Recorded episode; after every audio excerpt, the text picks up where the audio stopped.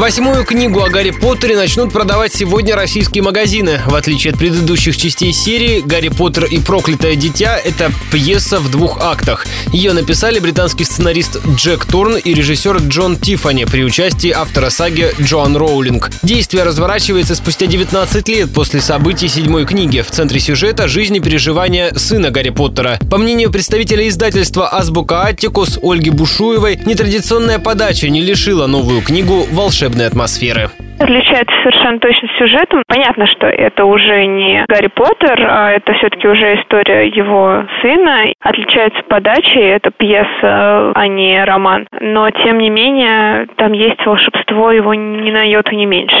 Джоан Роулинг и в такой форме смогла сотворить правильное заклинание. Многие фанаты Поттерианы купят книгу не только потому, что хотят узнать, кем стали главные герои. Почему повзрослевшие поклонники саги о волшебнике будут сегодня стоять в очередях за новой частью, мы выяснили в ходе экспресс-опроса.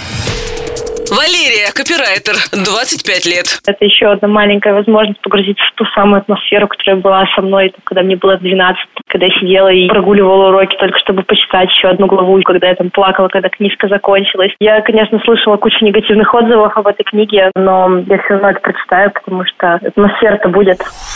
Денис, social-редактор, 25 лет. Мне нравится сама идея некой преемственности героев. На мой взгляд, это признак очень хорошо проработанной вселенной. Появление детей, героев в конце «Даров смерти» стало таким своеобразным многоточием, после которого хочется узнать, что же все-таки будет.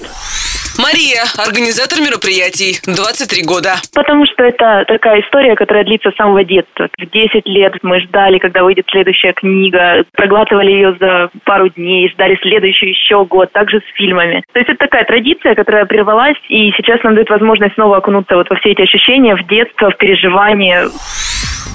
С ноября в широком прокате новый фильм по вселенной Гарри Поттера «Фантастические твари и где они обитают». Действие картины разворачивается за полвека до событий в книгах. Ее сценарий также написала Джоан Роулинг. Продолжение обещают выпустить на экраны в следующем году.